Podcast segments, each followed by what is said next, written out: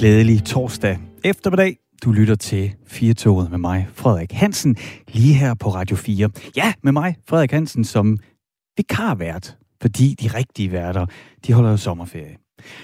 Og det skal de også have lov til. Man skal jo holde ferie på et eller andet tidspunkt, så, øh, så ringer man til mig. Jeg ved ikke, øh, hvor højt jeg står på listen. Jeg har sådan fornemmelsen, at man, jeg kigger ud på min producer Toge. Jeg tror, jeg er langt nede på listen. Man, man, spørger, man spørger mange, og så siger de nej, nej, nej, indtil man, åh oh, gud, så ringer vi til Frederik. Så kan det være, at han kan komme ind og tage eftermiddagen. Øh, men heldigvis, så har jeg netop min gode øh, ven og producer Toge med. Han sidder derude. Og grunden til, at jeg nævner det, det er fordi, at jeg vil så gerne have, at du blander dig. Normalt er der jo to værter her i Firtoget, men nu er der kun mig. Det er sådan noget, ja, du ved, feriemodus, så ja, måske, jeg kan nok godt gøre det alene. Og det kan jeg også godt, men normalt så er man jo to værter, og det betyder, at man kan snakke om de forskellige ting, vi behandler her i Firtoget. Firtoget har jo plads til det hele. Jeg kan bedst lide, når vi laver noget i programmet, som man kan synes noget om. Altså, du ved, sådan noget holdningsorienteret. Og når der så er to værter, jamen, så kan man jo lige vende hinandens holdning og høre, Nå, hvad synes du? Nå, men jeg synes det. Og, jamen, så lige så går minutterne ind i studiet, mens du så er tvunget til at lytte til to radioværter, der taler med hinanden. Jeg vil meget hellere tale med dig. Det er uendelig meget sjovere at lave firetoget. Altså, minutterne flyver afsted, og jeg, mit gæt er, men du skal jo endelig skrive ind, hvis jeg tager fejl, mit gæt er, at det er uendelig meget sjovere at lytte til firetoget også, når I blander jer. I kan blande jer i alt alle de forskellige emner, vi behandler i dag, der vil jeg gerne høre jeres holdning. I skal bare give den gas. Vi starter op sådan med et lidt større emne, hvor jeg gerne vil høre, hvad du tænker om. Og øh, så er der også lige det der med, at mens at jeg er ferievikar, og mens Toga han sidder og producerer, så har vi altså besluttet, at i anden time, det er jo sådan, jeg sender fra nu af ens kl. 17, ikke? så det er to timers fire tog mig. I anden time, der har vi et hul på 10 minutter, og det hul, det tilhører dig. Det hul i sendplanen, de 10 minutter, de er dine. Hvis du sidder og brænder ind med noget, hvis der er noget, jeg ikke har opdaget, hvis der er noget, vi glemmer at tale om, hvis der er noget, der irriterer dig grænseløst, at det aldrig er i avisen eller i radioen, eller måske er der noget, du er begejstret for, eller er der noget, du gerne vil have ændret. Uanset hvad, så har jeg et, jeg vil sige, knaldgodt tilbud til dig. Jeg har 10 minutter her i mit program, hvor du kan få lov til at sige lige, hvad du vil. Vi har haft en øh, lytter, Jakob, der ringede ind og øh, gerne vil gøre noget ved ydelsesreguleringen, sådan førtidspensionisterne, de rent faktisk kan flytte sammen, uden at skal miste alle deres penge. Og så i går, der, øh, ja, der havde vi Kasper igennem. Han var en, øh, en sød og fornøjelig mand, men som godt nok også øh, havde mange forskellige meninger øh, om alt muligt. Så det blev også sådan en, øh, ja, det blev sådan en ordentlig omgang af jeg vil sige, alt det bedste fra konspirationsskuffen skød Kasper afsted. Og det var alt sammen dejligt. Og de 10 minutter, det kan også blive dine. Så hvis der er noget, du brænder ind med, hvis der er noget, du gerne vil have, vi skal debattere, så ring til mig. Og nu kommer jeg endelig frem til det. Hvordan er det så lige, man kommer i kontakt med os? Jo. Hvis du har en telefon, og du vil ringe og tale med Toge og præsentere din idé, eller hvis du bare vil ringe igennem til programmet og sige din, en holdning til det, jeg står og taler om, så skal du ringe på 72 30 44 44. Altså 72 30 44 44, og så er det Toge, der tager telefonen, og så skal han nok sørge for, at du kommer ind til mig. Det kan også være, at du bare gerne vil sende en sms. Der er jo så mange ting, vi taler om her i Firtoget, og det kan være, at du har en hurtig holdning, du lige vil skyde af, uden at skal til og igennem telefonslusen og alt muligt. Jamen så send da en sms til mig. Det er du i den grad velkommen til, og det er så let. Fordi nummeret, du skal sende til, det er bare på firetal. Det er 1424. Altså 1424. Du sender en sms til 1424, og så skal du lige huske den der særlige ting med, at din sms altid skal begynde med et R og et firtal og et mellemrum, og så kan du ellers skrive løs, og så lander din besked lige her på skærmen foran mig, og så kan jeg tage den med i de samtaler med gæsterne, jeg har. I dag, der skal vi snakke om, om vi i virkeligheden snakker for lidt. Det gør vi nok ikke her på den her taleradio, men altså sådan generelt. Snakker vi for lidt, og skriver vi for meget? Jeg tænker på e-mails og sms'er. Snakker vi for lidt sammen, burde vi snakke lidt mere, end at sende sådan nogle beskeder, fordi det viser sig, og det har du sikkert også oplevet selv, at sådan nogle beskeder, de kan misforstås. Det er også derfor, vi har smileys og det ene og det andet. Men hvis man nu ikke bruger det, og her forleden, der hørte jeg om, at uh, nogle unge, der er så, tolket, hvis man satte et punktum efter en sætning, at så var man vred. og jeg bruger da helt almindelig tegnsætning, men jeg er da ked af det, hvis min datter, hun tror, jeg er rasende, når, når jeg spørger, hvor er du, eller med ud. Altså, ja. Nå, men altså, jeg tror, du ved, hvad jeg mener. Skriver vi for meget, og taler vi for lidt? Det skal vi diskutere i dag, og jeg vil rigtig gøre, gerne høre din holdning. Ring ind på 72 30 4444, eller send en sms til 1424. Husk at begynde med R4 mellemrum, og så lander den lige her. Velkommen til Firtoget. Søren Jensen, ledelsescoach. Nu er jeg ringet til dig. Velkommen til. Tak skal du have. Ved du hvad, i virkeligheden så var det meningen, at vi skulle begynde det her indslag med at ringe til min telefon, Søren. Fordi Øh, jeg, skal, jeg skal fortælle dig, at øh, nu er min producer, øh, Toga, han er så travlt optaget lige nu, at det er vi ikke tid til at gøre. Og det er godt, det er fordi, I ringer ind, så, så Toga skal bare passe sit arbejde. Men min idé var, Søren, at vi skulle begynde det her indslag ved at ringe til min telefon. Men, men nu kan jeg jo fortælle dig, hvad der sker, hvis man ringer til min telefon, og den går på telefonsvaren. Så siger den, Søren, du har ringet til Frederik, bla bla bla, jeg kan ikke tage telefonen lige nu, og så kommer det her. Du skal ikke lægge en besked, siger jeg, men du skal sende en sms i stedet for. Hvorfor er det skidt, Søren? Jamen, det er der faktisk flere og flere, der gør. og det er jo en kæmpe ændring i hele vores måde at være sammen og kommunikere på, der er sket hen over de sidste 3, 5, 7 år. Og vi taler egentlig ikke om det så meget, men, men sandheden er jo, at vi skriver egentlig mere en masse korte beskeder til hinanden, end vi snakker sammen. Altså for, for, for få år siden, der ringede man lidt mere til hinanden og sagde, hej, nu, nu skriver vi til hinanden. Og det er der en masse godt ved selvfølgelig, men, men prøv at der er faktisk forskning, der viser, at en fjerdedel af alle selv simple sms'er, de bliver misforstået. Okay, der stopper der lige sådan. Altså, du siger, ja. forskning viser, at hver fjerde sms i virkeligheden bliver misforstået. Altså, Ganske det må da kunne lede til nogle, øh, nogle problemer på en arbejdsplads. Jeg skal lige skynde mig at introducere dig ordentligt, Søren Jensen. Du er ledelsescoach. Ja. Så siger du hjælper vores chefer med at blive bedre til deres job, altså forhåbentlig at blive bedre til at lede os. Og i den forbindelse, ja. så er kommunikation jo en temmelig væsentlig faktor, så jeg går ud fra, at det er noget, du arbejder meget med.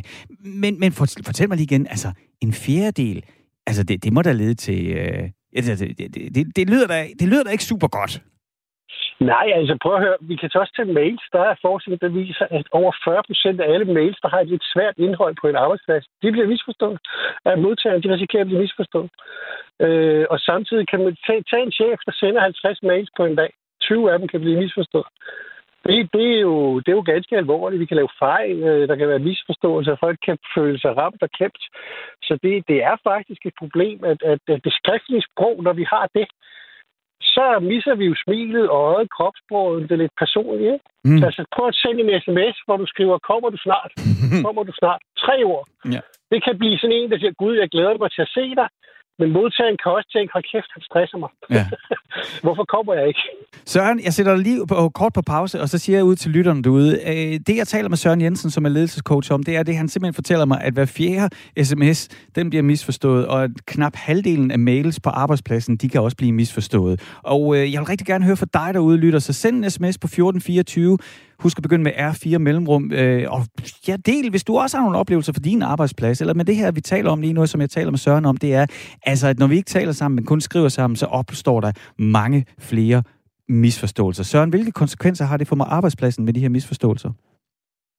Jamen, det, det kan da have store konsekvenser. Det, det, det kan, altså, jeg må give dig et eksempel. Jeg fik engang en mail fra en, fra en leder, jeg havde lavet noget for, som, som jeg havde lavet et stort oplæg til. Så fik jeg en mail tilbage, hvor der stod, om jeg ikke nok gad læse korrektur på det. Der sad jeg og tænkte, hold da op, der var noget helt galt med det, jeg lavede. Men det var jo et godt oplæg, jeg lavede, men, men, men det blev misforstået. Så kan medarbejdere gå rundt og få det dårligt, for knuder i maven. Hvad mente man, hvad mente man ikke? Mm. Så det skaber en masse misforståelse. Det kan også føre til, at folk jo ikke, ikke gør det, som en leder gerne vil have, for eksempel. Når, når mailen ikke bliver læst, eller den bliver misforstået. Og du kan også, altså, man kan også fra sit private liv er det ikke så meget anderledes. Har du prøvet at have en skænderi med din kæreste på sms? ja, ja, jo, ja. Jeg, jeg har nok ikke prøvet at skændes på sms, men jeg kender godt følelsen af, at jeg kan være i tvivl om, hvad der bliver ment her, og hvor meget der står mellem linjerne. Ja, det er det. Og, og, og det er der, at når man kun har de her få skriftlige ord, så vokser misforståelsen utrolig meget. Ja.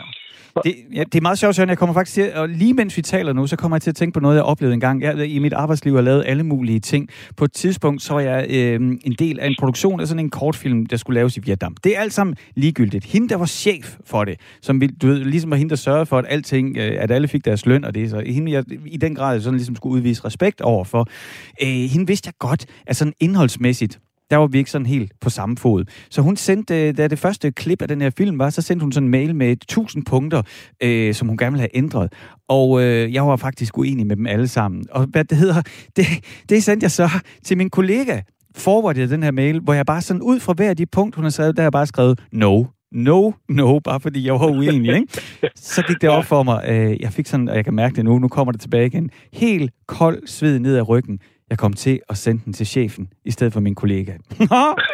det er selvfølgelig noget andet end det, du taler om, men jeg kan fortælle dig, at det, der kom ud af det, det var faktisk, at hun skrev sådan, Nå, okay, I kan da også gøre det på jeres måde. Så det, det, endte så godt. Men øhm, du kan se, Inger, hun sætter lige en uh, øh, sms til os, Søren. Godt emne. Ja. Du er så dejlig nørdet, og det er en stor ros. Der er alt for få nørder i DK. Vi taler alt for lidt sammen. Det kan, heldigvis, øh, det kan vi heldigvis gøre noget ved. Og det var Inger, der sendte det. Søren, vi er i gang i noget rigtigt her. I mindst vi to, vi taler sammen. Hvad gør vi? Altså, skal vi, hvad er det for en kultur, vi skal ændre? Hvad skal, hvad skal, der, hvad, hvad skal der ske, Søren? Jamen, jeg tror, at punkt et, så, så kan man sige, at vi kan jo ikke lave om på alt det digitale. Det er kommet for at blive, så vi kommer jo til at skrive de beskeder. Men man kan jo være lidt mere bevidst og tænke sig lidt mere op. Og så når der er en optræk til en misforståelse, så tag telefon, ring og sig hej. Eller mm. det er utroligt så tit, at man med hej og tre ord, som du også fortæller med din mail, med din note der, at man, eller mødes ved kaffemaskinen, at så, så opløser de her misforståelser. Tit er det slet ikke sådan, som man har troet. Mm. Så bare det der med at få den personlige kontakt i en telefonsamtale på 40 sekunder, kan ændre det hele. Ja. I stedet for, at man går og grubler over, hvorfor skrev han nu det, og hvad mente hun med det, og hvorfor det. Mm. Det er det, men, man kommer til. Men Søren, vi to vi har jo for længst fejret vores 40-års fødselsdag. Er vi ikke bare nogle gamle nisser? Jo, det er vi, og der, jeg vil bestemt sige, at der er nogle øvrige generationer, der er fat i noget, når de begynder at sende lydklip og videoer til hinanden, for eksempel. Ah. Fordi så, så får man et lille glimt i øjet med, og det der ord, kommer du snart, der kan man se, at man smiler og glæder sig, eller man er super irriteret. Hvorfor kommer du ikke? Så, så der er der nogle ting, man kan, man kan gøre ved det. Mm. Øh, men, og så generelt skal man da bare tænke sig en lille smule mere om, hvis du ser Facebook-debatter, som vi alle sammen er enige om, at, at der er alt for meget had i de Facebook-debatter, men de er jo også drevet af små, korte tekst beskeder. Ja. Og det, så man skal tænke sig lidt mere om, når man skriver alle de her korte beskeder. Søren, vi har fået en til sms. Prøv at høre efter her. Øh, overlæge Imran Rashid har skrevet bogen Mærkbarhed, som netop handler om, hvor lidt mærkbar verden bliver, når vi primært kommunikerer digitalt på skrift. Han dokumenterer, at vi som mennesker har brug for kontakt en til en i levende liv. I levende liv. Er det også det, du siger, Søren? Ja, det er det.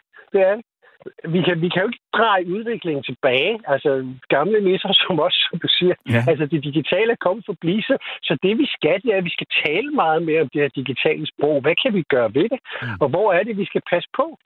Øh, og det er, det er der, hvor vi mærker misforståelser, og vi skal nok stadig huske de gode gamle dyder. Tal lidt mere med hinanden. Spørg, inden du antager, at nogen er sur på dig eller mener noget, så spørg lige.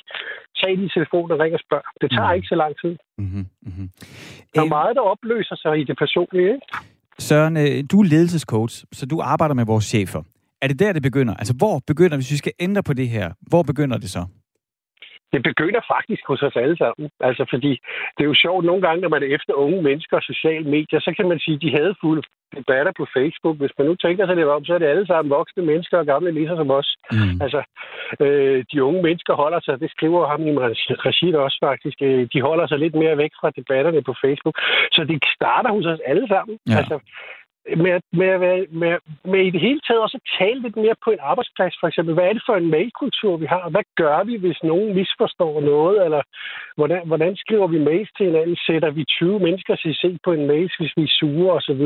Mm. Øh, og hvordan griber vi telefonen og snakker lidt mere sammen en gang imellem? Altså, så det, det er egentlig os alle sammen, øh, også i vores hverdag, der skal tænke lidt mere over det. Så du siger, at øh, knap hver fjerde simple sms-besked kan blive misforstået. Og du siger, at øh, sådan under halvdelen af, af mails på arbejdspladsen med vanskeligt indhold, de bliver simpelthen misforstået. Hvad så med sådan en gang corona, vi har været igennem med hjemmearbejde? Det har vel kun øget mængden af digital skriftlig kommunikation, og vil dermed også øh, endnu flere misforståelser? Jamen, jeg tror, at, at der er mange, der vil opleve, at det har været skønt at arbejde hjemme og ser de gode ting ved det. Men jeg tror også, der er mange, der har oplevet stik det modsatte og har mm. savnet personlig kontakt og har oplevet det her, at det er ganske svært at opnå den samme personlighed, selv hvis man har et online-møde, hvor man sidder og kigger hinanden i skærmen. Så jeg tror, at, at, øh, at både mærkbarhed og gode gamle dyder, vi skal huske at være personlige. Vi skal passe på, at vi ikke smider det personlige væk på badevandet. Mm. Søren, så får jeg lyst til at spørge her til sidst. Hvis du nu skulle tage øh, din digitale spådomskugle frem og kigge 10 år frem i tiden, hvordan håber du så, at øh, kommunikationen ser ud på vores arbejdspladser? Jeg håber faktisk, at vi, vi er meget bedre til at tale om, hvad der er godt og skidt digitalt. Altså lige nu kører der et digitalt tog, ekspresstog ud, som kører så hurtigt, at vi dårligt får talt om, hvad der sker. Så det håber jeg, at vi er blevet bedre til at tale om hele tiden, hvad er det, der foregår, og at vi så ikke glemmer det personlige. Det er ikke godt nok at mødes online. Mm. det, det er rigtig godt, men, men man skal også mødes personligt en gang imellem, og man skal tale sammen. Så vi har fået en til sms her. Jeg skal, nogle gange, jeg, jeg står jo alene vært. Vi, vi plejer at være to værter, så er der en, der ligesom kan læse og, og, og lige tjekke. Så jeg læser dem altså bare helt koldt. Jeg ved ikke præcis, hvad der står, så nu går jeg i gang med at læse op for dig. Ja. Øhm, hvis så meget bliver misforstået, siger det så ikke mere omkring vores fælles litterære evner og ordforråd? Og mens jeg har jer, computerspillere, som ofte bliver set på som, altså kan jeg se, loner, altså sådan nogen, der sidder alene. Yes, nu forstår jeg det. Men de snakker, de snakker rigtig meget sammen online. Ved du, hvad han mener med sms'en her, vores lytter, eller hun?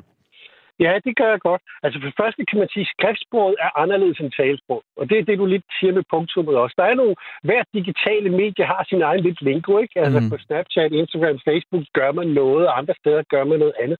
Og skriftsproget har sin form, og talesproget har sin anden form. Og, og, og det er forskning viser, at når man går fra, når man er på skriftsproget, så misser man mange af de personlige ting. Det er ikke det samme som, at skriftsproget er dårligt, men der er en forskel. Øh, og så kan man sige, tempoet betyder også noget. Vi har jo vendet os til at skrive rigtig mange hurtige beskeder. Mm. Og det er der, at jeg siger nogle gange, at jeg håber, at vi kommer til at sige, hov, lad os lige tænke os lidt om, inden vi, inden vi fyrer vores hurtige mening af på Facebook, eller skriver den hurtige besked, så skal vi huske, at, at den her med, at vi lynhurtigt skriver noget, den, det øger jo risikoen for, at man ikke lige får tænkt sig om, hvem sidder i den anden ende af det her? Hvem er det, der modtager beskeden? Jeg synes i hvert fald, at det er nogle vigtige øh, pointer, du kommer med, Søren, og nogle ting, vi bliver nødt til at tage til efterretning. Altså, når, når det virkelig er altså, så høj en grad af misforståelser, der, opnår, altså, der opstår i vores øh, kommunikation, tekst frem og tilbage. Søren Jensen, ledelsescoach, tusind tak, fordi du gang øh, hjalp med at sætte øh, firtoget i gang med det her emne. Jeg fortsætter med at debattere med lytterne, men jeg vil lige spørge dig, Søren. Har du ikke lyst til ja. at være med i, øh, i næste time også? Der skal vi nemlig tale om tidspres. Jo, det vil jeg da godt. Ved du hvad? så skal vi ikke så sige, så ringer vi det op. 10 minutter over 4, og så taler vi, nu har vi talt om kommunikations på arbejdspladsen, så skal vi tale om tidspres på arbejdspladsen. Men det er altså først øh, om en øh, lidt under en times tid, så taler vi igen, Søren. Det gør vi. Vi snakker det. Tak. Og du lytter altså her til Firtoget med mig, Frederik Hansen, her på Radio 4, hvor det spørgsmål, jeg stiller i dag, det er, taler vi for lidt sammen, og skriver vi for meget? Det, som Søren han fortalte os, det er, at 25 procent af korte, simple sms'er, de bliver simpelthen misforstået. Og øh, ja, omkring 40 procent af komplekse e-mails på arbejdspladsen bliver også misforstået. Det er altså ikke små tal. Nu ved jeg godt statistik, og hvordan tæller man på den ene eller anden måde. Det vil jeg egentlig ikke gå så meget op i. Jeg synes langt bare mere, det er interessant, og jeg kan kende det fra mig selv at når man skriver sammen, så kan der opstå misforståelser. Og det, som jeg læser på den ene måde, det læser du på den anden måde. Sådan er det. Det er det, vi taler om i Firtoget i dag. Så hvis du har en holdning, synes du, vi taler for lidt sammen, og burde vi skrive lidt mere sammen, eller smælde brøven, synes du, vi skriver for meget sammen, og burde vi tale lidt mere sammen på arbejdspladsen eller i privaten? Åh, oh, så er jeg kommet en sms ind. Nogle er også dumme og misforstår alle sms'er. Jeg ved godt, hvad du mener, lytter derude. jeg kender godt sådan en. Men held, jeg vil sige, heldigvis er de færreste, der er det. Men jeg forstår dig. Nå, du lytter til Firtoget, og øh, hvis det er sådan, du vil dele din holdning til det her emne, altså, taler vi for lidt sammen, og skriver vi for meget, så send en sms til 1424. Det er 1424, altså 1424. Husk at begynde din sms med R4 mellemrum, så lander den lige her. Eller ring til min producer Toga, han sidder med telefonen i hånden. Hele tiden kan jeg se, at telefonen gløder. Jeg kan se, at der er tre, der ringer på samme tid lige nu. Der er altså smæk på. I gode derude. Det er en fornøjelse at sende for jer. Hvis I også vil ringe til Toga og mig, så er det 72 30 44 44. 72 30 44 44. Jeg pauser lige det her emne med, om vi øh, taler for lidt og skriver for meget sammen, og så, øh, jamen altså, det er jo sommerferie. I hvert fald ungerne er sommerferie, ikke? Solen skinner, og øh, hvis de er rigtig heldige børnene, jamen så er de jo fri til at lege og drøne rundt i skoven og hoppe i vandet og alt det der, man drømmer om igennem de lyserøde solskinsbriller. Men det er ikke alle unger, der har det lige let. Vi har det godt i det her land, men det er ikke alle, der bliver passet lige godt på. Og øh, med 17 måneder under coronaens stråler. Ikke? Det har altså været en belastning for mange skolebørn. Og det har jeg talt med Red Barnet Ungdom om. Prøv lige at lytte med her. Maja Østerhåb Andersen, jeg ringer til dig, fordi du er bestyrelsesmedlem i Red Barnet Ungdom. Og hos jer, der har I et brændende ønske. Hvad er det?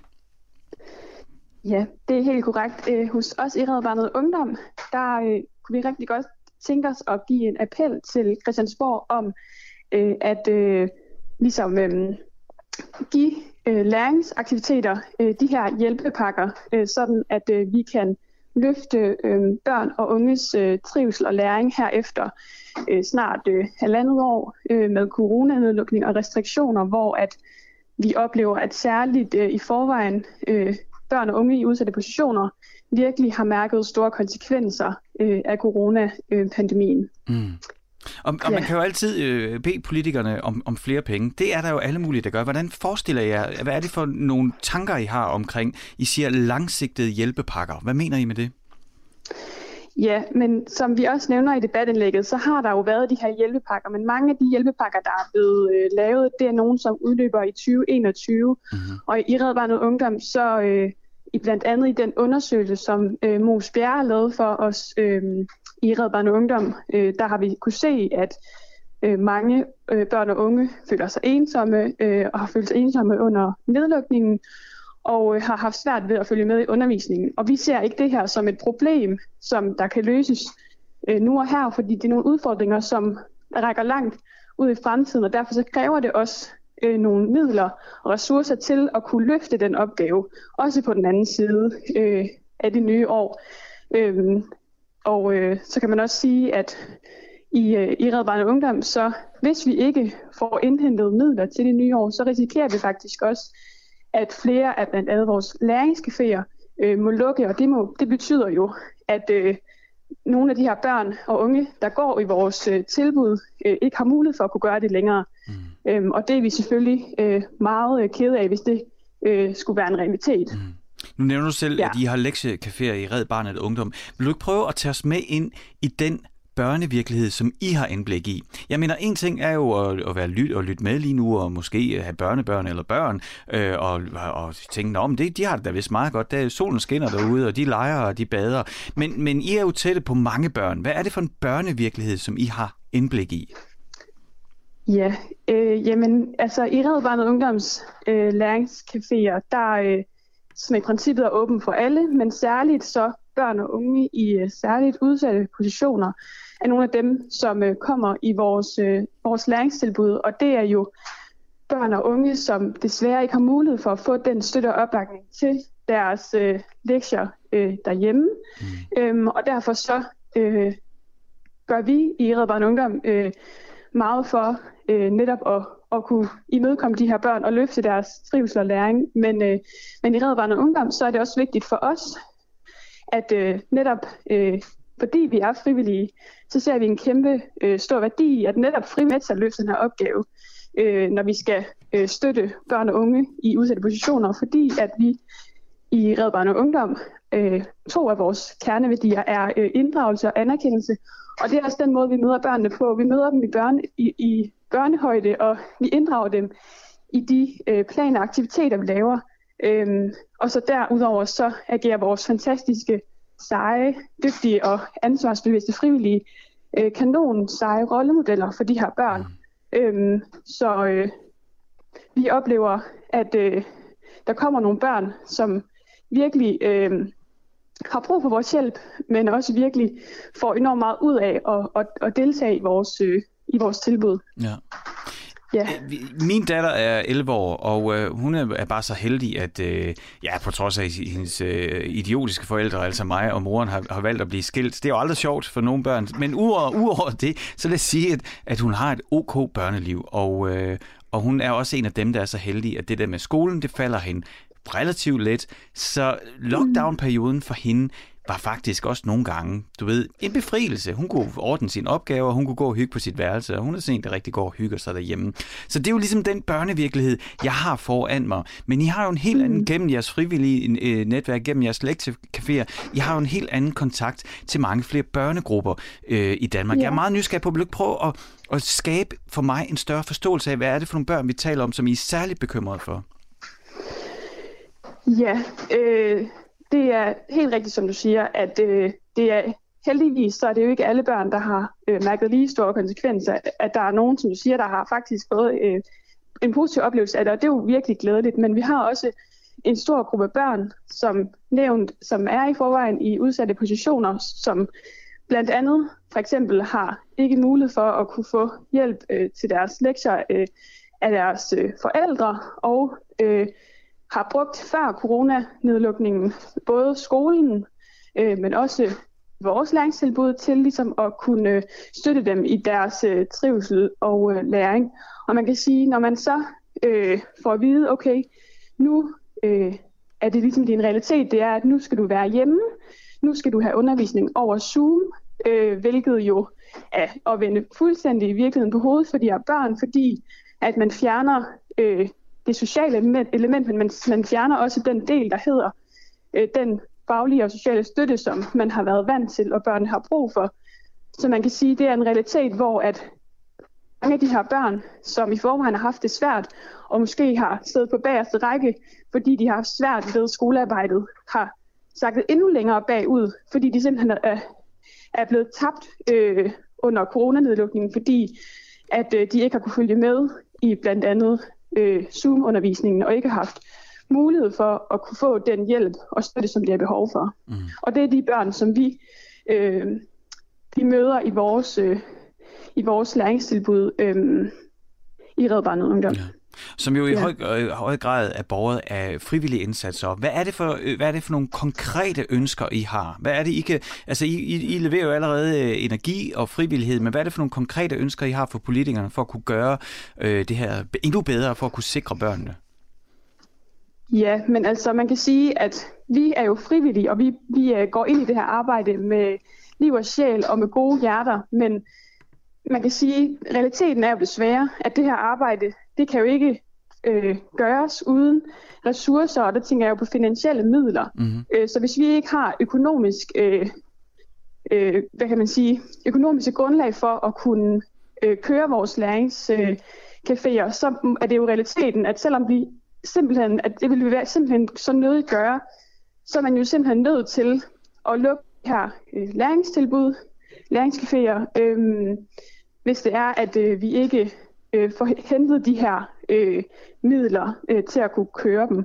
Øh, og det vil jo være øh, virkelig øh, hjerteskærende. Men plus, at hvis man øh, fra politisk hold øh, kunne vise, at man også tog ansvar også på, på længere sigt for det her, så kunne vi jo også sammen med politikerne tage det her samfundsansvar og kunne hjælpe endnu flere børn end dem, som vi allerede hjælper i Red Barn Ungdom, fordi vi er godt klar over, at vi kan ikke løfte det her ansvar alene. Men hvis vi gør det i fællesskab, så når vi endnu flere børn. Og, og hvad er det konkret, du mener, når du siger længerevarende? Ja, men altså, øhm, hvad, hvad tænker du på? Altså sådan, skal jeg give dig, altså hvor mange, mange år? Altså det, det der i hvert fald er i vores udspil, det er jo i hvert fald, at det er noget, der skal ligge ud fra det her øh, års udgang. Så det skal være noget, der også er, er længere sigtet på den måde ud ud fra de hjælpepakker, der har været indtil videre, så er det jo kun i, i indeværende år, hvor at man kan sige, at de næste år frem, så er det jo også de øh, konsekvenser, vi kan mærke af coronanedlukningen, øh, som der er behov for ligesom at øh, kunne støtte op omkring øh, i forhold til de her børn.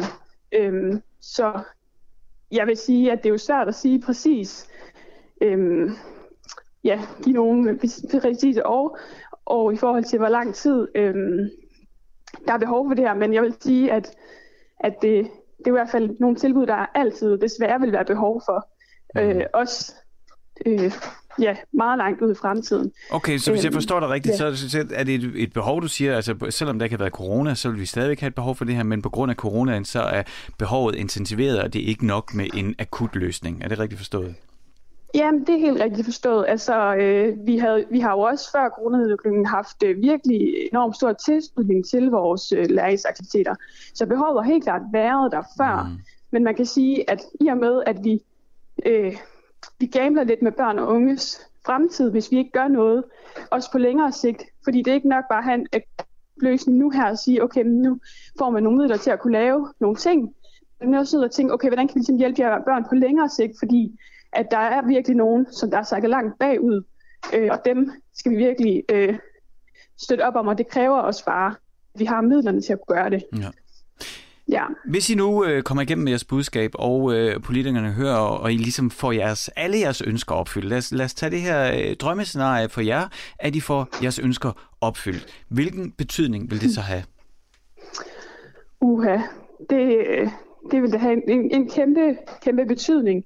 Øh, og altså, vigtigst af alt vil det jo have en kæmpe betydning for børn og unge, øh, som, øh, som vil kunne have mulighed for, endnu flere børn og unge vil kunne have mulighed for at, at deltage i en læringsaktivitet.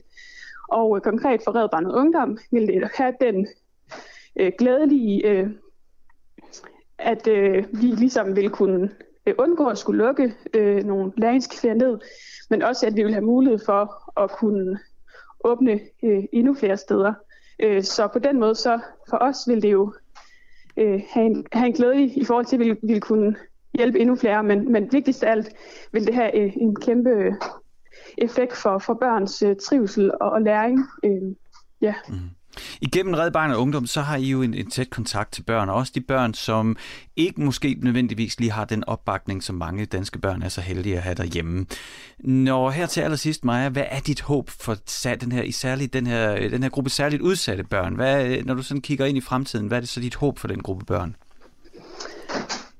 Ja, altså, øh, så vil jeg sige, at jeg, mit håb for øh, den gruppe børn og unge, som befinder sig i en særlig udsat position, det er jo, at når man siger udsat position, så er det jo en position, så jeg håber, at vi som samfund kan være med til at rykke de børn og unge ud af de udsatte positioner, sådan at de her børn og unge vil kunne få mulighed for at skabe den fremtid, som de både ønsker, men også i den grad fortjener. Så det vil jeg sige, det er mit håb for fremtiden. Maja Østerhåb Andersen, du er bestyrelses, bestyrelsesmedlem i Ren Red... Nej, hvor jeg kluder i det. Den har jeg åbenbart svært ved. Du er bestyrelsesmedlem i Red Barnet Ungdom. Tusind tak, fordi du var med her i Firtoget og dele dine bekymringer på om vores børn her i landet. Og, øh, og tak for jeres indsats for øh, ja, at hjælpe alle med. Selv tak. lytter til Firtoget med mig, Frederik Hansen, værtsvikar, som jeg står alene inde i studiet, men heldigvis har min producer Toge, der sidder på den anden ende. Og hver gang, at jeg nævner Toge, så kan du næsten være sikker på, at så kommer der også et telefonnummer. Fordi Toge han sidder klar til at gribe telefonen. I har ringet ind, og det er godt, fordi at vi vil så gerne have at de blander jer i programmet. Det er meget, meget sjovere at stå herinde og sende, når I sender sms'er og når I ringer ind. Og ikke nok med det, så har jeg også 10 minutter kun til dig. 10 minutter til dig, der sidder derude og har noget, du brænder for, som tænker, hvorfor er det, at vi aldrig taler om det her? Nu skal det være slut. Nu vil jeg have mine 10 minutter, og jeg vil debattere med Frederik. Eller diskutere, eller vi kan være enige. Det er sådan set ikke, om, om vi gør det på den ene eller den anden måde. Jeg kan leve med det hele. Jeg vil så bare gerne, jeg vil bare gerne, at du ringer ind og blander dig. Både de ting, vi taler om, men især også, hvis du har noget, du synes, at vi skal bruge 10 minutter på jamen så er der 10 minutter til dig. Og telefonnummeret, som øh, producer og Toga, han sidder klar til at gribe, hvis du ringer til, altså den telefon, ikke, som er i den anden ende af det nummer. Nummeret det er 72 30 44 44. Det var 72 30 44 44. Jeg kan se, at telefonen den er faktisk ringet hele tiden. Toga, han når lige at, øh, at lægge på før han må tage telefonen igen. Og det skal du selvfølgelig også vide, at hvis der er sådan, at det, det, det kan godt være, at du ringer, og så er optaget, men så bliv ved med at ringe. Du skal bare blive ved, du skal bare ringe ham ned dernede. Han, øh, han skal nok han skal nok tage den på et eller andet tidspunkt. Nå, stakkels mand, han sveder. Det er også varmt i dag. Som sagt, du lytter til Firtoget, og det, som vi har øh, debatteret, det, som vi har snakket om i dag, det er øh, det der med, om vi taler for meget, røvl, om vi taler for lidt og skriver for meget. Fordi at Søren Jensen, ledelsescoach, fortalte os om, at en fjerdedel af alle simple sms'er bliver misforstået. Og 40 procent af komplekse arbejds-e-mails bliver også misforstået. Kan du genkende det? Kan du genkende det, at øh, det er som om, at øh, din kommunikation er rykket over på skrift, og at der er mange flere misforståelser? Så skriv ind, send en sms til 1424 1424. Husk at begynde sms'en med R4, og så et mellemrum, og så skriver du ellers løs. Og mens at, øh, jeg kan kigge på sms'erne, der kommer ind, og Toge, der tager telefonen, så kan vi lige lytte lidt til min gode kollega Simon Brixes bedste. Det er sådan, at øh, Simon Brix, han er jo nok den vært, der nærmest har sendt mest. Ham og Annemette Furman her på Firtoget.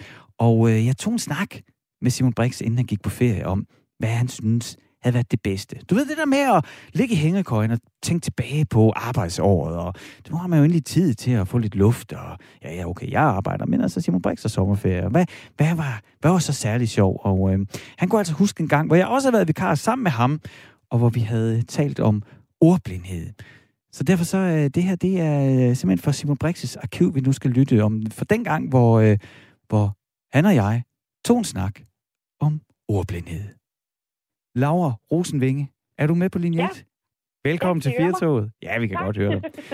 Det, det er jo ikke kun Simon og jeg, der går og, og grubler over det, og mig, der har en lille smule Nej. dårlig samvittighed. Det er jo faktisk, lad, lad os nu bare være ærlige. Laura, det er jo din skyld, jeg har fået dårlig samvittighed. Det, det er faktisk meget glad for at høre. jeg ved ikke, om ja. du lyttede, øh, lyttede lidt med til, hvad Simon og jeg stod og talt om, men uh, du ja, er jo du er socialordfører for Socialdemokratiet i borgerrepræsentationen i Københavns Kommune. Og Præcis. så er du også uh, ordblind. Det er jeg. Og du har skrevet et uh, læserbrev, hvor du i virkeligheden siger, at det er et demokratisk problem, at så nogen som mig dømmer dig, når du staver forkert. Vil du ikke lige prøve at uddybe det? Jo, det vil jeg helt vildt gerne. Øhm, og det startede faktisk med at sige, det indlæg, jeg skrev til politikken, og jeg blev med vilje til politikken, fordi jeg synes, det er et af de steder, hvor der findes aller, aller mest af det her. Ja. Øhm, men, øh, men jeg startede faktisk med at øh, lave et tweet.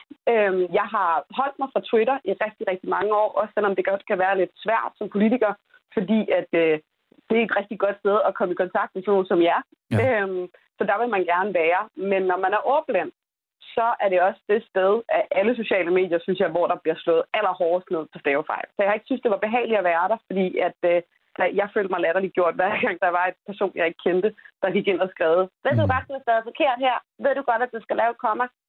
Øhm, så øh, jeg skrev ud på Twitter og skrev, øh, øh, om jeg, jeg håbede, at sprogbetjentene de ville lade være at rette stavefejl hos mig og hos andre, fordi at vi ordblinde kan rigtig svært med det. Ja. Så der skal være plads til os alle sammen i debatten, så så bær over med det. Og der fik jeg en hel masse, øh, jeg fik faktisk en del mennesker, der skrev, at de havde mødre, eller de havde børn, der også var ordblinde, som var i samme situation som mig. Yes. Så derfor så skrev jeg en appel ud til, til jer, og skrev, om I ikke nok ville lægge det til siden, fordi det betyder enormt meget, og det betyder, at man udelukker, som I selv sagde, 400.000. Ja. Øh, en 15. del af, af Danmarks befolkning er ordblinde. Så og, og der kan jo også, det er jo også en gruppe... Laura, jeg pauser dig lige, fordi... Oh, ja, jeg, jamen, det, nej, nej, det er så fint. Ja, ja, altså, vi, vi, vi, det er den værste cocktail, Laura. Jeg er journalist, og du er politiker. Vi kan, vi kan jo bare fortsætte hele dagen, fordi jeg vil jo virkelig også rigtig gerne høre fra vores lyttere. Så ja, hvis, og, og jeg starter med at stille spørgsmål, og jeg siger det lige igen. Dømmer du dig, der sidder og lytter med lige nu, jeg har Laura Rosenvinge med for Socialdemokratiet. Hun er ordblind, og det, du lige har fortalt os, det er, jamen på et tidspunkt, der stoppede jeg faktisk med at skrive lidt på Twitter, fordi, og det må man jo sige, det er nok det sociale medie, der, hvor der er flest journalister inde, og aktive journalister, ikke? fordi at du følte dig dømt derinde. Og det betyder jo i sidste ende, at du måske endda bliver skubbet ud af den demokratiske diskussion, vi har, øh, politikere, journalister og folk øh, imellem i det her land. Og derfor spørger jeg dig derude, der lytter med, dømmer du også, når folk staver dårligt. Send en sms på 1424. Øh, det er altså 1424. Husk at begynde sms'en med R4 mellemrum, så lander den her. Eller ring her ind og bland dig i debatten på 72 30 44 44. Laura, nu må du fortsætte. Ja. Tak fordi det var, bare, det var bare for, at det ikke kom til at handle... øh, Fordi så ved jeg godt, så er der rigtig mange mennesker, der at det ikke handle om, at politikere skal have lov at være i debatten. Nemlig. Jeg synes lige så meget, at det handler om alle samfundsgrupper, fordi det er jo også sådan, at vi ved, at der også er mange, der måske ikke har fået en helt ordentlig skolegang, der gør, at de ikke kan, kan læse og stave ordentligt. Mm. Og de skal jo heller ikke blive dømt på sociale medier og være holdt ude. Altså, hvis der er noget, sådan medie som Twitter kunne bruge, så var det der for katten, at der kom noget af det, vi i gåsøjne kalder den almindelige dansker ind og blandede sig lidt mere i samtalen, vil jeg sige. Men det gælder jo også på Facebook, det her. Altså, det handler bare om at, at, at spørge sig selv om, tror vi virkelig, at mennesker får noget ud af det her? Jeg har aldrig, nu snakket I om det der med, at I måske har ment det på en eller anden måde også sødt for at håbe, at man kunne lære af det. Altså det der med, når man skriver, jeg har, der er også mange, der har skrevet meget, meget øh, sådan søde beskeder, eller sådan søde kommentarer til mig om, øh, hvis du nu bruger spise og spiser, så kan du lære nutidssager. Ja. Og øh, den regel lærte jeg godt i folkeskolen, men det gør ikke, at jeg stadig kan være blind for det, når jeg så skal skrive det. Og det gælder også rigtig mange andre. Mm. Og gør det her bare ikke mere skade end gavn, fordi Ja. hvor mange tror I lærer af personer, de ikke kender. Hvis Ja. man så skal gøre det, apropos gradbøjning snakket om, så skriv en besked til folk privat, til dem du kender. Jeg har, mm. før jeg fandt ud af, at jeg var ordblind, der var der nogle, nogle af mine venner, der er begyndt på Facebook og politikershow. ja. Der, der kunne de godt finde på at skrive, hey, du har en fejl i dit opslag, skal jeg ikke lige retten, og så kan du sætte det. Det var Og det er, jo, sødt det er jo sødt og venligt, men, men jeg tror i virkeligheden... Wow. det var vores producer, Katrine. Jeg har ellers sagt til hende i dag, hun er verdens bedste Katrine. Du, du, du er den næstbedste Katrine i verden. Øh, men du er stadigvæk med øh, her på linjen, Laura Rosenvinger. Det vi taler om, det er og det der med at dømme folk for, hvordan de staver, og så lever vi altså i et land, hvor 400.000 øh, i med højere eller mindre grad altså, lider af ordblindhed, som jo gør det mildest talt en lille bitte smule sværere. Jeg laver jo også fejl, og vi har jo øh, skarpe lyttere. Der er kommet, der er kommet mange sms'er ind, den tager vi senere, Laura, omkring emnet, Mm. men der er en, der er lige sådan lidt småbefidet hedder, det hedder altså ikke, det hedder det er altså ikke kun Simon og mig. Og det ved jeg godt, jeg laver den fejl hele tiden, jeg siger, Simon og jeg har gjort, men nogle gange er det altså Simon og mig. Anyway, eller mig og Simon må man også. Så det, den er modtaget, du lytter. Jeg skal også prøve at stramme op. Men det er jo rigtigt, det er jo, det er jo nemlig lige nøjagtigt det. Jeg blev jo, ej, jeg bliver ikke rystet. Øh, men nu læser jeg jo den der sms op, og så står jeg jo nu og tænker, åh oh, mand, nu lavede jeg den fejl igen. Og det skaber jo en bevidsthed hos mig om, åh, oh, jeg vil helst ikke lave fejl. Og når den bevidsthed opstår, så bliver jeg også en lille bitte smule hæmmet. Er det det, der sker med dig, Laura? Det er fuldstændig. Altså, det gør, at jeg ikke har lyst til at igen, som politiker er det jo et kæmpe problem, når man gerne vil i kontakt med de mennesker, man skal repræsentere. At man ikke har lyst til at svare på et kommentarspor, fordi man ved, at man med det samme bliver høvlet ned, hvis man ikke lige kan få en af sine venner til at læse sit svar igennem. Og tingene på sociale medier går hurtigt. Altså, det går jo bare stærkt, når man skal kunne være med. Det er jo ikke som dengang, hvor vi mødtes i forsamlingshuset og diskuterede politiske emner. Nu er alt skriftligt, og det udelukker bare folk. Mm. Og det synes jeg godt kan være et ret stort problem. Så ja, det, jeg føler mig enormt hæmmet, når jeg får de der beskeder. Nu taler vi om det i dag, og det er jo øh, altid godt, fordi så øh, får der i hvert fald lidt ekstra fokus på tingene. Men jeg kan godt tænke, ja. går det her den rigtige eller den gale vej? Altså, der er rigtig, rigtig meget fokus på øh, ordblindhed. Jeg har selv øh, en kæreste, som øh, er underviser i folkeskolen, hvor, hvor de jo tidligere og tidligere tester for ordblindhed, så der kommer fokus på det. De prøver at aftabuisere det. Samtidig siger du jo så, at de sociale medier gør, at i hvert fald sådan en som dig, der øh, skriver dig, og øh, måske kommer afsted med at lave 1, 2, 3 stavefejl, føler, føler dig hæmmet i det. Hvor går vi hen lige i øjeblikket? Op eller ned? Altså i forhold til at finde flere, altså ordblinde eller hvad? Jamen, I, I forhold til fokuset på det her fejl, synes du, at der er for Ja. meget fokus på fejl, eller synes du også, det er fint, at der kommer fokus på ordblindhed, eller er det, øh, er det umuligt at lave jeg- den jeg sondring? synes- Ej, jeg, jeg synes ikke, at man behøver at lave den sondring. Eller sådan. Jeg synes, at der skal være fokus på, at man i skolen tester børnene og finder ud af, om de er ordblinde. Altså en vigtig del af min historie er, at jeg fandt først ud af, at jeg var ordblind som Mhm. 25-årig. Jeg har gået et helt øh, altså, uddannelsesliv igennem, uden at der var nogen, der fandt ud af, at jeg var ordblind. Mm. Altså, det, det, det, det der, og det er desværre sandheden for rigtig mange mennesker, og det hjælper jo ikke, når de så slet ikke vil deltage på sociale medier. Nej. Altså, så jeg, jeg, jeg, tror ikke, jeg tror ikke, jeg har behov for, at der skal gøre mere politisk. Vi kan sagtens blive bedre til at teste folk. Jeg, I mine øjne burde jo alle bare blive testet, øhm, for, Ja. ja. når man gik i, i skolen, lige meget om du er ordblind eller ej. Fordi det er jo genetisk, og man kan se det. Mm. Øhm, så, så, Men, men Laura, så kan jeg, jeg kan dele noget fra mit liv. Øh, jeg, har, Ja, ja, jeg, vi- jeg er vikar. Simon han er den rigtige vært. Jeg er vikarvært. øh, og øh, og øh, jeg laver alle mulige andre ting. Og jeg har et lille bitte produktionsselskab sammen med min makker, Andreas. Andreas, han er øh, født, øh, ikke begge, men altså hans forældre, de er begge to folkeskolelærere. Og han Ja. skriver godt, og han taler flot, og han er har altid ret, og han skriver og taler altid korrekt. Og jeg er sådan en, som næsten når at få skrevet den mail færdig, jeg er i gang med, mens jeg er i gang med, så på vej til det næste, og så skal jeg lige hjælpe mine børn med et eller andet. Det betyder altså, øh, Laura, at når øh, min marker Andreas han sender en mail til mig, eller til en kunde, mm. til noget, der er vigtigt, eller til sin farmor, så er den fuldstændig korrekt. Der, du kan sagtens komme og lave korrektur på den, du finder ingenting. Jeg kan ikke sende en mail, uden jeg har lavet en lille fejl, men det er jo på grund af sjusk. Og det er jo nok det, der sker inde i mig. Altså, jeg, jeg er jo øh, så begrænset i min værktøjskasse, jeg bare bruger mig selv. Så jeg tænker, når, jamen, når nogen staver forkert, ikke i vild grad, for man kan jo godt se, hvis nogen er virkelig svært øh, ordblinde, så kan man jo, og de forsøger at skrive, så det, det kan jeg jo se. Men, men det, vi taler om ja. her, det er jo de der små ting, der falder igennem. Og det er også det, der sker for dig, ikke? Altså, du, du, man bliver i tvivl. Er det rigtigt? Ja. Og det er jo, men jeg tror, at der er mange, der ikke vil kunne se med det samme, at jeg er ordblind. Ja. også sige, at jeg synes, jeg har været vide hele mit liv, jeg er stavedården. Det er derfor, jeg også mener, at man skal sætte alle børn i skolen jo ikke, fordi ja. det er fandme ikke sjovt at gå igennem et liv og få at vide hele livet, man er stavedården. Og jeg tror bare, jeg kan forstå dit eksempel, og, og også det her med, skal vi så acceptere en kultur, hvor mails er tjusket og så videre, og vi ikke kan noget professionelt sprog. Hvis bare, at når vi lige præcis taler om sociale medier, og det, som faktisk også startede med at sige, hvis det er en demokratiske samtale er, burde det så være et sted, hvor vi faktisk øh, øh, prioriterer, at alle kan være med.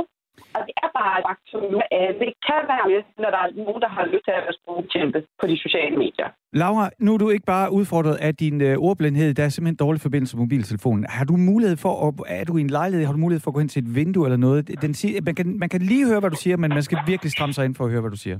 Okay, jamen, jeg prøver at sige, at jeg går, jeg går uden for en tur. Ja, gør det. Jeg, jeg kan godt høre jer.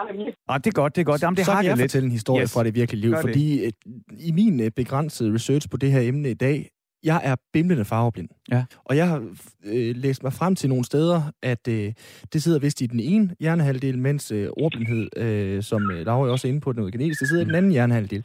Men jeg har jo aldrig følt mig udskammet, eller trådt på, eller prikket til, fordi at jeg ikke kan kende forskel på øh, grøn og rød. Nej. Det der med, at vi har noget i vores samfund, som vi... Øh, der er nogle af lytterne, der kalder det småligt, når vi retter på folk, Ja. ja. fordi at de ikke øh, staver rigtigt. Det er jo det er jo skræmmende, og jeg har jo selv gjort mig øh, skyldig i det. Altså, er der tidspunkter, øh, hvis du øh, stadigvæk lytter med, øh, Laura, hvor, Nej, men hvor du... jeg, med. jeg håber bare, at øh, I kan høre mig bedre. Lidt bedre. Lidt bedre.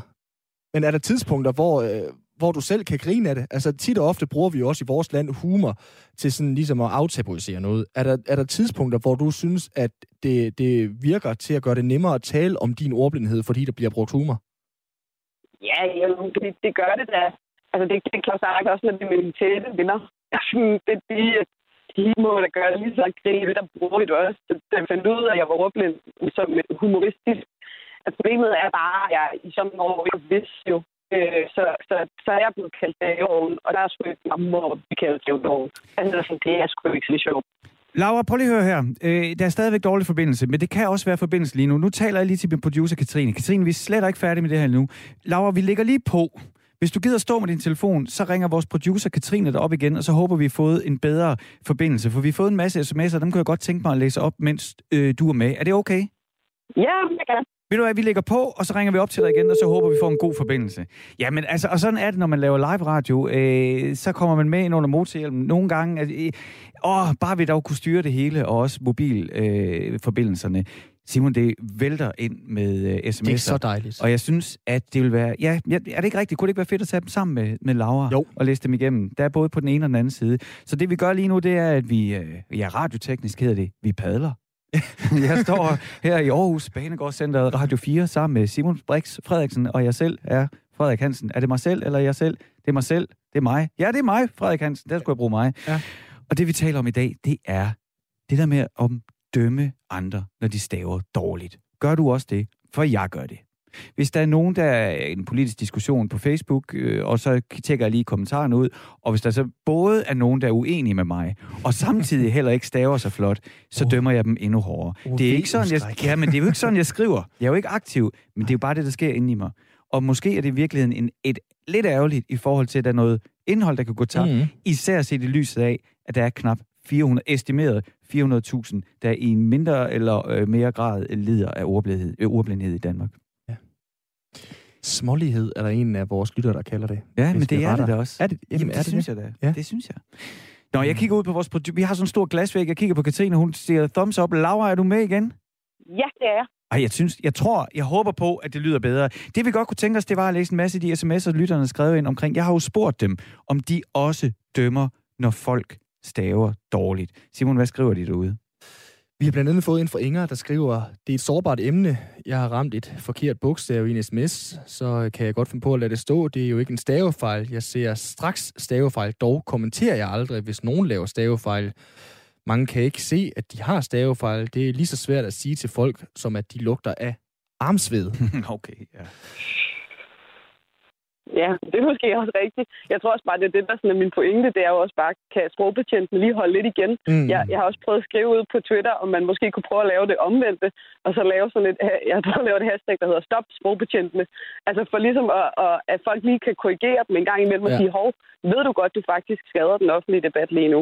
Fordi jeg tror også, der er mange, der ikke tænker over det. Så jeg mm. synes bare, det er vigtigt at få budskabet ud, at holde lige igen med at prøve at rette på folk, eller sådan, det, det skader mere, end det gavner.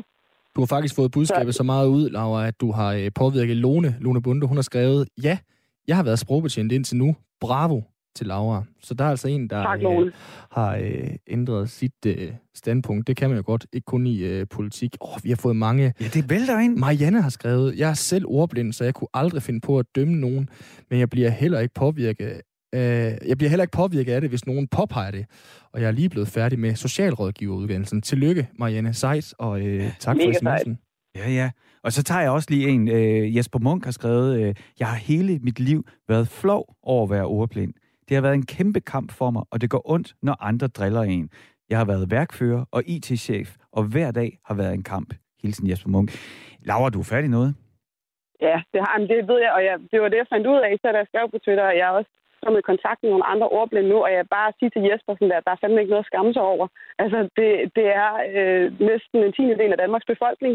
Vi er en rigtig stor gruppe, og der bliver flere og flere, så jeg synes bare, at det skal man virkelig ikke skamme sig over. Og jeg, jeg er bare begyndt at, at sige det, øh, fordi det er desværre også nødvendigt i dag. Øh, nogle gange, så hvis jeg skriver en vigtig mail, så skriver jeg lige PS, jeg er forresten ordblind. Ja. Så hvis der er noget her, øh, I ikke forstår, så må I ringe mig op. Og det er, jo, altså, det er jo nogle af de ting, man kan gøre. Og Laura, det, det, det peger jo, altså igen, min begrænsede værktøjskasse består kun af mig selv. Og, og, og jeg, jeg, er jo, jeg kunne jo altså, jeg kunne virkelig bevidst ikke drømme om at i rettesætte eller drille nogen, som har et handicap. Altså, det, det, det, det ved jeg, det kan jeg sige med 100% sikkerhed, det kunne jeg ikke finde på. Øh, så, så problemet er jo også, altså, eller problemet, men, men jeg, jeg kan jo 100% genkende mig selv i, at hvis du, især som politiker, skriver mm. noget på Facebook, og der så er gået galt i et nutidsære, så er jeg, så er jeg jo nærmest øh, uenig med dig, uden jeg har læst indholdet. Ikke? Og det, det er jo lidt i virkeligheden det, der er det værste. Det er den der stille... Yeah. Det er ikke, at jeg går ind og skriver, eller retter, eller siger noget. Det er jo det der med, at jeg bare inde i mig selv konkluderer, nå, jamen, hvis hun ikke kan stave, så har hun nok heller ikke styr på sit arbejde. Jamen det, det, det synes jeg bare er enormt ærgerligt, fordi det, det, det legitimerer jo nogle rigtig vigtige pointer, som Jesper Lokomotivføren måske kunne have haft også. Ja. Altså hvis folk begynder at, at ikke vil læse, hvad folk mener, fordi der er en stavefejl, så synes jeg at vi har et problem i vores samfund. Øh, og det tror jeg kræver en større kulturændring, og det, det håber jeg, at vi kan sætte gang i her på Radio 4 i dag. Men, men i hvert fald begynde at tænke meget mere over det. Ja, det handler mere om alle de andre, end det handler om øh, lige præcis jer, der er ordblind. Kim, han skriver også, forstår du meningen, så er stavningen bedøvende lige meget. Men det er jo ligesom det, der er humlen, det er, at øh, dem, der begrænser sig til kun at se fejlene, de ender ikke med at kunne se skoven for bare træer, eller i hvert fald slet ikke se øh, meningen. Så det er det, vi skal have fokus på, bolden, og ikke... Øh, manden. Er det ikke sådan, man siger? Det, det tror jeg, det, det, det, det, Jeg tænker i hvert fald, Laura, at det er der, vi lukker af på. Det var simpelthen så dejligt, at uh, du vil være ærlig og åben omkring uh, dit handicap, og vil dele tak. det her. Og nu har vi i hvert fald sat debat i gang, som jeg tror, jeg fik sagt. Jeg tror, du trykkede på de rigtige knapper. Det bliver ved med at komme ind med, med sms'er, så der er nogen derude, der både sympatiserer og kan godt kan se, at øh, jamen, der er måske noget, hvor vi lige... Øh, jeg har sat værdierne lidt forkert, og skal justere lidt på, hvordan vi egentlig gebærer os på især de sociale medier, hvor alle jo skriver lige nu. Laura Rosenvinge, tusind tak, fordi du var med her i Firtoget. Jamen selv tak, og tak fordi I gad at tage emnet op. Jeg synes, det er enormt vigtigt. vi, holder fast i det, og vi bliver ved med lytter derude. I skal bare ringe eller skrive ind. Dømmer du folk, når de staver dårligt? Og det burde du da rigtig gerne sms og ringe ind om. Men det var et arkivklip fra Simon Brixes bedste. Sådan kan det gå, når, øh, ja, når der er live radio, og det kommer i arkivet. Vi bevæger os mod nyhederne. I dag har vi også, øh, ud over ordblindhed, så har vi talt her om, øh, hvordan sms'er og e-mails bliver misforstået. Hver fjerde sms bliver misforstået. 40 procent af komplekse arbejds-e-mails bliver misforstået. I har sendt sms'er ind. Det er så dejligt. Det har I gjort på 1424, altså 1424, og så endda begyndt sms'en med R4 og mellemrum, for så lander den lige her hos mig. Bare lige for at runde den her ordblindhed af, så har Tommy skrevet, jeg kommenterer aldrig, hvis nogen ikke kan stave. Det synes jeg er fint, Tommy. Så til gengæld, så kan jeg sige, at øh, Kai han har ringet ind. Øh, ja, mange af jer der har ringet ind med historier, men Kai han ringet ind for at sige, at det hedder ikke som dig, men som du. Og det er du jo ret i, Kai. Jeg laver altså også nogle sproglige bøffer. Og så er der kommet en sms her. Personligt var det mig en glæde at slippe for alen lange ørkesløse opkald, da fastnet-telefonen røg ud, og de første mobilabonnementer var meget dyre.